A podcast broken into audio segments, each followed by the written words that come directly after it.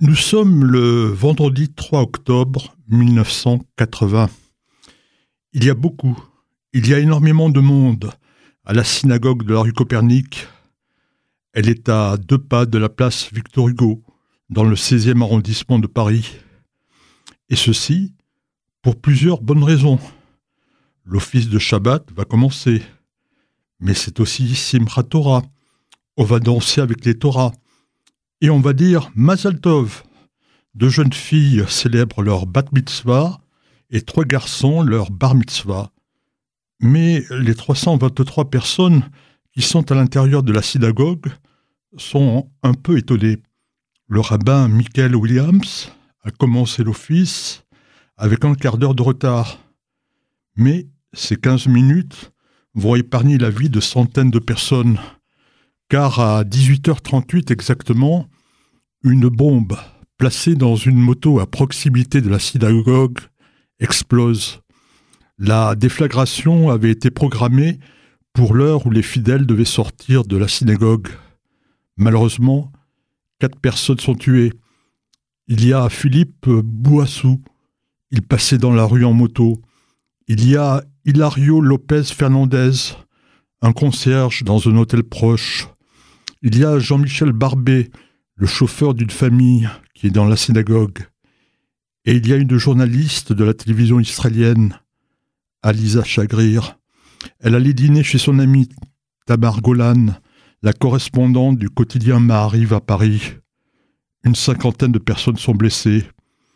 Ce n'est pas la première fois que cette synagogue, qui a été ouverte en 1907 par l'ULIF, l'Union libérale israélite de France est attaquée 39 ans auparavant, jour pour jour, le 3 octobre 1941, des miliciens français ont lancé des bombes contre six synagogues, dont celle de la rue Copernic.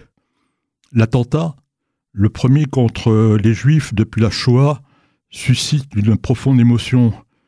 Jacques Chirac, le maire de Paris, et François Mitterrand, le premier secrétaire du Parti socialiste, viennent se recueillir sur place. Valéry Giscard d'Estaing reste muet et préfère rester à la chasse. C'est son Premier ministre, Raymond qui s'exprime à TF1. Il fait une déclaration qui va faire scandale. Je déplore cet attentat odieux qui voulait frapper des Israélites qui se rendaient à la synagogue et qui a frappé des Français innocents. Le lendemain, le renouveau juif de Henri Achtenberg organise une manifestation spontanée sur les Champs-Élysées et le 7 octobre, 200 000 personnes défilent de nation à république. En tête du cortège, on peut lire une banderole Alto racisme, alto fascisme, car le coupable semble être évident. C'est l'extrême droite. L'attentat a été revendiqué par un groupuscule qui est la reconstitution de l'AFAN, un mouvement ouvertement antisémite, nazi, pro-palestinien et négationniste. Le président de la FAN, c'est Marc Frederiksen, et son président d'honneur, Henri Robert Petit. C'est l'ancien chef de cabinet de Darquier de Pellepoix, le commissaire aux affaires juives de Pétain, celui qui a dit À Auschwitz, on n'a gazé que l'époux. Mais tout le monde fait fausse route, jusqu'à ce que les services de renseignement allemands donne un élément clé à leurs homologues français. C'est un commando de cinq personnes qui a commis l'attentat. Et dès le lendemain, le 4 octobre, ils ont pris l'avion pour Beyrouth. Il s'agit de terroristes du Front populaire de libération de la Palestine. On ne retrouve pas leurs traces. Mais en 2007, coup de théâtre.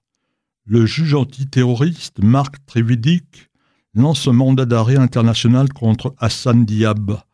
C'est un Libanais d'origine palestinienne qui s'est installé au Canada. Il enseigne la sociologie à Ottawa.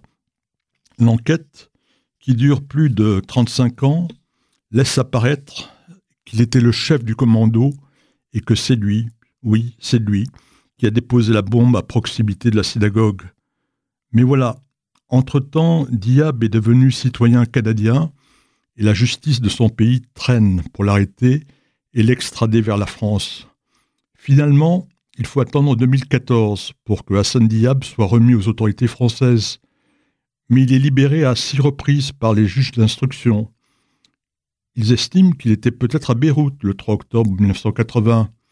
Ils font confiance ainsi au témoignage de l'ancienne femme de Diab, qui l'affirme avec force. Et en 2018, il bénéficie d'un non-lieu et il repart à Ottawa. Mais en janvier 2021, la Cour d'appel de Paris infirme le non-lieu et renvoie l'affaire devant la Cour d'assises.